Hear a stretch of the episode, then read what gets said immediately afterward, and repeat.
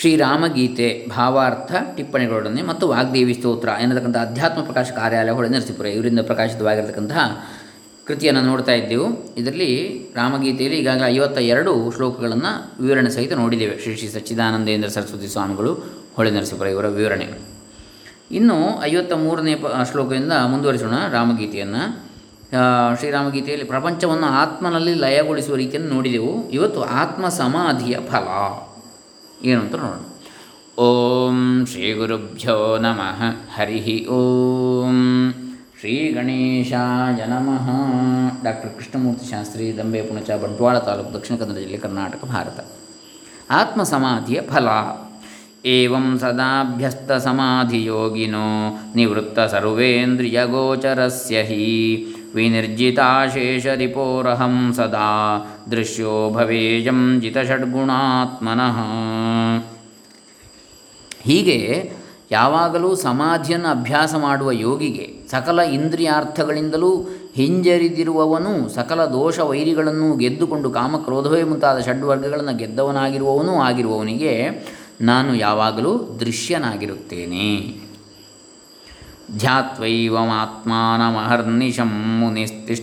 ಸದಾ ಮುಕ್ತ ಸಮಸ್ತ ಬಂಧನ ಪ್ರಾರಬ್ಧಮಶ್ನನ್ನಭಿಮಾನವರ್ಜಿತೋ ಮಯ್ಯೇವ ಸಾಕ್ಷಾತ್ ಪ್ರವಿಲೀಯತೆ ತತಃ ಈ ರೀತಿಯಲ್ಲಿ ಹಗಲು ಇರುಳು ಆತ್ಮನನ್ನು ಚಿಂತಿಸುತ್ತಾ ಮುನಿಯಾದವನು ಯಾವಾಗಲೂ ಸರ್ವ ಬಂಧುಗಳಿಂದಲೂ ಬಿಡುಗಡೆಯಾಗಿ ಪ್ರಾರಬ್ಧ ಕರ್ಮದ ಫಲವನ್ನು ಅನುಭವಿಸುತ್ತಾ ಅಹಂಕಾರವಿಲ್ಲದೆ ಇದ್ದುಕೊಂಡು ಬಳಿಕ ನೇರವಾಗಿ ನನ್ನಲ್ಲಿಯೇ ಲಯವಾಗಿ ಬಿಡುತ್ತಾನೆ ಅಂತೇಳಿ ಶ್ರೀರಾಮ ಹೇಳ್ತಾ ಇದ್ದಾನೆ. ಜ್ಞಾನಿಯು ಮೊದಲು ಮುಕ್ತನೇ ಆಗಿದ್ದರೂ ದೇಹವು ಬಿದ್ದ ಬಳಿಕ ಮತ್ತೆ ಹುಟ್ಟುವುದಿಲ್ಲವೆಂಬ ಕಾರಣದಿಂದ ಪರಮಾತ್ಮನಲ್ಲಿ ಸೇರಿ ಹೋದನೆಂದು ಮುಕ್ತನಾದನೆಂದು ಹೇಳ್ತಾರೆ. ಮೊದಲೇ ಮುಕ್ತನೇ ಅವನು ಜೀವಂತ ಇರುವಾಗಲೇ. ಆದರೂ ಮರಣಾನಂತರ ಕೂಡ ಮುಕ್ತನಾದ ಅಂತ ಹೇಳ್ತಾರೆ. ಪರಮಾತ್ಮನಲ್ಲಿ ಐಕ್ಯವಾದ ಅಂತೇಳಿ ಆದೌ ಚ ಮಧ್ಯೆ ಚ ತಥೈವ ಚ ಅಂತತೋ ಭವಂ ವಿದಿತ್ವಾ ಭಯಶೋಕಕಾರಣಂ ಹಿತ್ವಾ ಸಮಸ್ತಂ ವಿಧಿವಾದ ಚೋದಿತಂ ಭಜೇತ್ ಸ್ವಮಾತ್ಮಾನಮಥಾಖಿಲಾತ್ಮನಾಂ ಮೊದಲಲ್ಲಿ, ನಡುವೆ ಮತ್ತು ಕೊನೆಯಲ್ಲಿ ಕೂಡ ಸಂಸಾರವು ಹೆದರಿಕೆಗೂ ಶೋಕಕ್ಕೂ ಕಾರಣವಾದದ್ದು ಎಂದು ತಿಳಿದು, ಸಂಸಾರ ಅಂದರೆ ಹುಟ್ಟು ಸಾವು.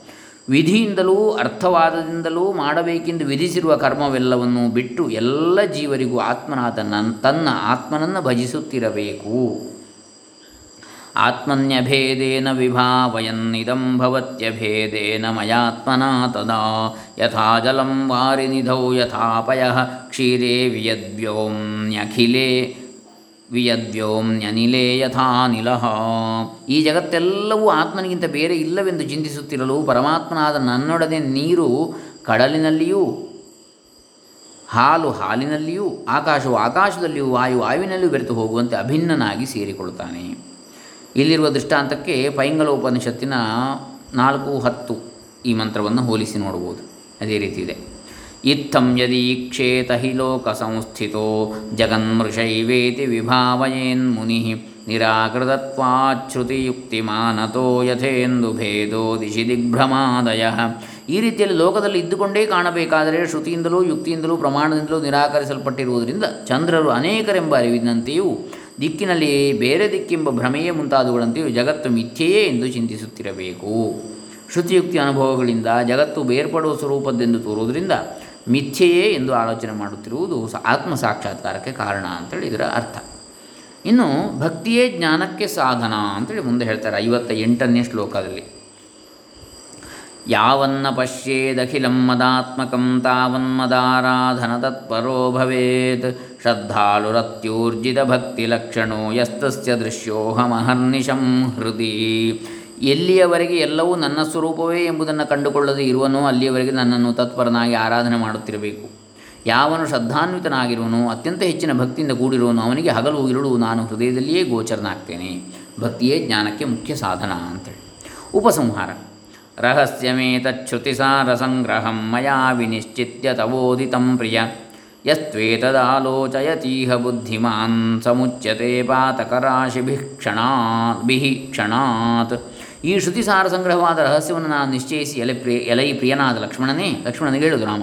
ನಿನಗಾಗಿ ಹೇಳಿರುತ್ತೇನೆ, ಯಾವ ಬುದ್ಧಿವಂತನು ಇದನ್ನು ಆಲೋಚನೆ ಮಾಡುತ್ತಿರುವನೋ ಅವನು ಕೂಡಲೇ ಪಾಪರಾಶಿಗಳಿಂದ ಬಿಡುಗಡೆಯನ್ನು ಹೊಂದುತ್ತಾನೆ. ಭ್ರಾತರ್ಯದೀದಂ ಪರಿದೃಶ್ಯತೆ ಜಗನ್ಮಾಯೈವ ಸರ್ವಂ ಪರಿಹೃತ್ಯ ಚೇತಸ. ಮದ್ಭಾವನಾಭಾವಿತಶುದ್ಧಮಾನಸಃ ಸುಖೀ ಭವಾನಂದಮಯೋ ನಿರಾಮಯ. ತಮ್ಮ, ಈ ತೋರುತ್ತಿರುವ ಜಗತ್ತೆಲ್ಲವೂ ಮಾಯೆ. ಇದನ್ನು ಮನಸ್ಸಿನಿಂದ ದೂರವಾಗಿಸಿ ನನ್ನ ಭಾವನೆಯನ್ನೇ ಮತ್ತೆ ಮತ್ತೆ ಮಾಡಿಕೊಂಡು ಮನಃಶುದ್ಧಿಯನ್ನು ಪಡೆದು ಸುಖಿಯೂ ಆನಂದರೂಪನು ನಿರ್ದೋಷನೂ ಆಗು. ಯಸ್ಸೇವತೆ ಮಾಮಗುಣಂ ಗುಣಾತ್ಪರಂ ಹೃದಾ ಕದಾ ವಾ ಯದಿ ವಾ ಗುಣಾತ್ಮಕಂ. ಸೋಹಂ ಸ್ವಪಾದಾಂಜಿತ ರೇಣು, ಸ್ವಪಾದಾಂಚಿತ ರೇಣು ವಿಸ್ಪೃಶನ್ ಪುನಾದಿಲೋಕತ್ರಿತಯಂ ಯಥಾ ರವಿ. ಯಾವನ ಮೂರು ಗುಣಗಳನ್ನು ಮೀರಿದ, ಅಂದರೆ ಸತ್ವ ರಜ ತಮ, ಇವುಗಳನ್ನು ಮೀರಿದ ನಿರ್ಗುಣನಾದ ನನ್ನನ್ನು ಅಥವಾ ಸಗುಣನಾದ ನನ್ನನ್ನು ಯಾವಾಗಲಾದರೂ ಮನಸ್ಸಿನಲ್ಲಿ ಸ್ಮರಣೆ ಮಾಡುತ್ತಿರುವನು. ಆತನು ನಾನೇ ಆಗಿ ತನ್ನ ಪಾದ ಸಂಬದ್ಧವಾದ ಧೂಳಿ ಕಣಗಳಿಂದ ಮುಟ್ಟಿದ ಮಾತ್ರದಿಂದ ಮೂರು ಲೋಕವನ್ನು ಸೂರ್ಯನಂತೆ ಪವಿತ್ರಗೊಳಿಸುತ್ತಾನೆ ಹೃದಾ ಕದಾವ ಎಂಬುದು ಯದಾ ಕದಾವ ಎಂದಿದ್ದರೆ ಯಾವಾಗ ಸ್ಮರಿಸಿದರೂ ಎಂದರ್ಥವಾಗ್ತದೆ.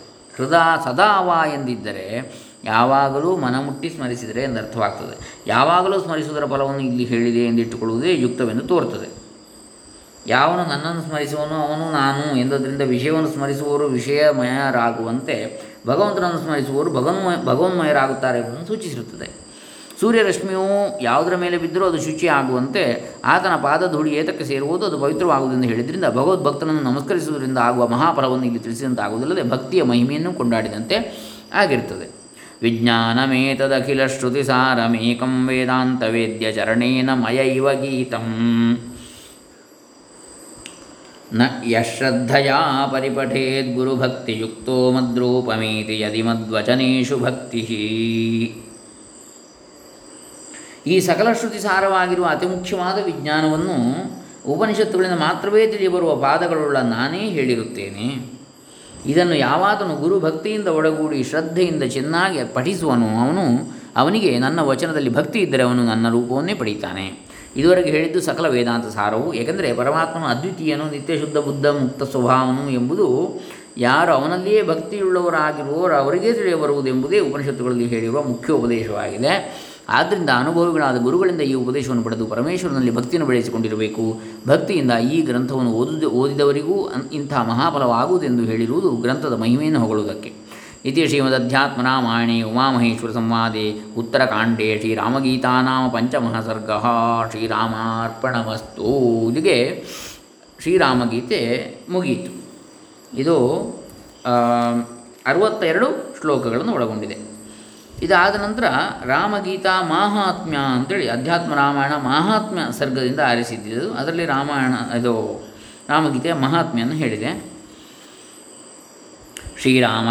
ಮಾಹಾತ್ಮ್ಯಂ ಕೃತ್ಸ್ನಂ ಜಾನಾತಿ ಶಂಕರ ತದರ್ಧಂ ಗಿರಿಜಾ ವೇತ್ತಿ ತದರ್ಧಂ ವೇದ್ಮ್ಯಹಂ ಮುನೇ ಬ್ರಹ್ಮನು ಹೇಳಿದನು, ಏನೆಂದರೆ, ಎಲೈ ನಾರದ ಮುನಿಯೇ, ಶ್ರೀರಾಮಗೀತೆಯ ಮಹಾತ್ಮ್ಯವೆಲ್ಲವನ್ನು ಶಿವನು ಬಲ್ಲನು, ಅದರ ಅರ್ಧವನ್ನು ಪಾರ್ವತಿ ಬಲ್ಲಳು, ನಾನು ಅದರಲ್ಲಿ ಅರ್ಧವನ್ನು ಬಲ್ಲೆನು ಅಂತ ಬ್ರಹ್ಮ ಹೇಳ್ತಾನೆ. ತತ್ತೇ, ನಾರದನಿಗೆ ಹೇಳುವುದು, ಮಗನಿಗೆ, ಮಾನಸಪುತ್ರನಿಗೆ, ಬ್ರಹ್ಮ, ತತ್ತೇ ಕಿಂಚಿತ್ ಪ್ರವಕ್ಷ್ಯಾಮಿ ಕೃತ್ಸ್ನಂ ವಕ್ತು ನ ಶಕ್ಯತೆ ಯಜ್ಞಾತ್ವಾ ತಕ್ಷಣಾಲ್ಲೋಕಃ ಆಪ್ನುಯಾತ್ ಆದ್ದರಿಂದ ನಿನಗೆ ಸ್ವಲ್ಪ ಮಟ್ಟಿಗೆ ಆ ಮಹಾತ್ಮವನ್ನು ಹೇಳ್ತೇನೆ. ಯಾಕಂದರೆ ಎಲ್ಲವನ್ನು ಹೇಳುವುದು ಶಕ್ಯವಿಲ್ಲ, ಸಾಧ್ಯವಿಲ್ಲ. ಇದನ್ನು ಅರಿತುಕೊಂಡರೆ ಮನುಷ್ಯನಿಗೆ ಕೂಡಲೇ ಚಿತ್ತಶುದ್ಧಿ ಉಂಟಾಗುವುದು, ಮನಃಶುದ್ಧಿ ಉಂಟಾಗ್ತದೆ. ಶ್ರೀರಾಮಗೀತಾ ಯತ್ಪಾಪಂ ನ ನಾಶಯತಿ ನಾರದ, ತನ್ನ ನಶ್ಯತಿ ತೀರ್ಥಾದೌ ಲೋಕೆ ಕ್ವಾಪಿ ಕದಾಚನ, ತನ್ನ ವಶ್ಯಾಮ್ಯಹಂ ಲೋಕೆ ಮಾರ್ಗಮಾಣೋಪಿ ಸರ್ವದಾ.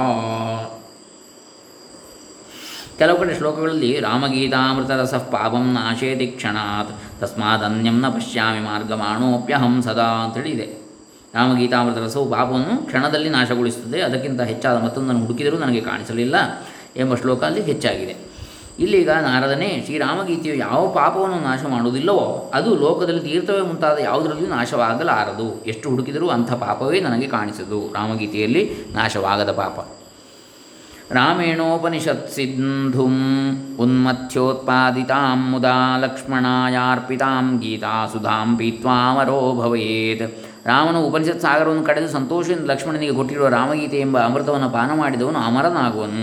ಜಮದಗ್ನಿಸುತಃ ಪೂರ್ವಂ ಕಾರ್ತವೀರ್ಯವಧೇಚ್ಛಯ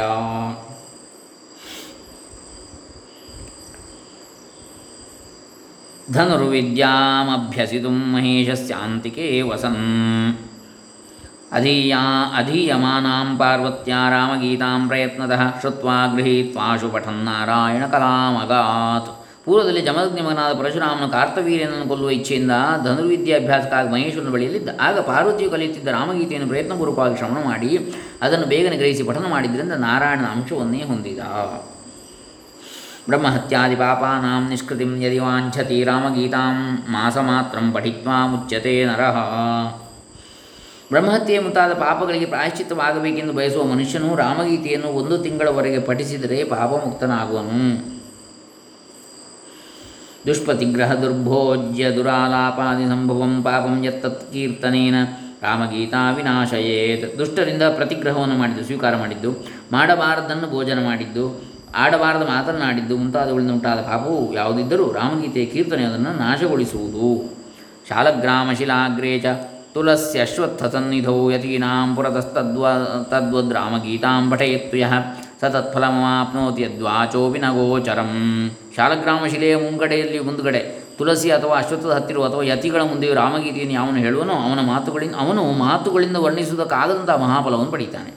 ರಾಮಗೀತಾಂ ಪಠನ್ ಭಕ್ತ್ಯಾಯ ಶ್ರಾದ್ಧೆ ಭೋಜಯೇ ದ್ವಿಜಾನ್। ತಸ್ಯ ತೇ ಪಿತರ ಸರ್ವೇ ಯಾಂತಿ ವಿಷ್ಣು ಪರಂ ಪದಂ. ರಾಮಗೀತೆಯನ್ನು ಭಕ್ತಿಯಿಂದ ಪಠಿಸುತ್ತಾ ಯಾವನು ಶ್ರಾದ್ದದಲ್ಲಿ ಬ್ರಾಹ್ಮಣರಿಗೆ ಭೋಜನ ಮಾಡಿಸುವನೋ, ಅವನ ಪಿತೃಗಳೆಲ್ಲರೂ ವಿಷ್ಣುವಿನ ಪರಮಪದವನ್ನು ಹೊಂದುವರು. ಏಕಾದಶ್ಯಾಂ ನಿರಾಹಾರೋ ನಿಯತೋ ದ್ವಾದಶೀ ದಿನೇ. ಸ್ಥಿತ್ವಾಗಸ್ತ್ಯತರೋರ್ಮೂಲೆ ರಾಮಗೀತಾಂ ಪಠೇತ್ತು ಯಃ. ಸ ಏವ ರಾಘವ ಸಾಕ್ಷಾತ್ ಸರ್ವದೇವೈಶ್ಚ ಪೂಜ್ಯತೆ. ಏಕಾದಶ ದಿನ ನಿಯಮದಿಂದ ಉಪವಾಸ ಮಾಡಿ ದ್ವಾದಶ ದಿನ ಅಗಸೆ ಮರೆಯ ಮರದ ಕೆಳಗೆ ಕುಳಿತು ಯಾವನು ರಾಮಗೀತೆಯನ್ನು ಹೇಳುವನೋ ಅಗಸ್ತ್ಯ ತರು ಅಂದರೆ ಅಗಸೆ ಮರ ಅಂತ ಹೇಳ್ತಾರೆ. ಅವನೇ ಸಾಕ್ಷಾತ್ ರಾಮನು, ಅವನು ದೇವತೆಗಳೆಲ್ಲರಿಂದಲೂ ಪೂಜಿತನಾಗುವನು. ವಿನಾ ವಿನಾಧ್ಯಾನಂ ವಿನಾ ತೀರ್ಥಾವಗಾಹನಂ ರಾಮಗೀತಾಂ ನರೋಧೀತ್ಯ ತದನಂತ ಫಲಂ ಲಭೇತ್.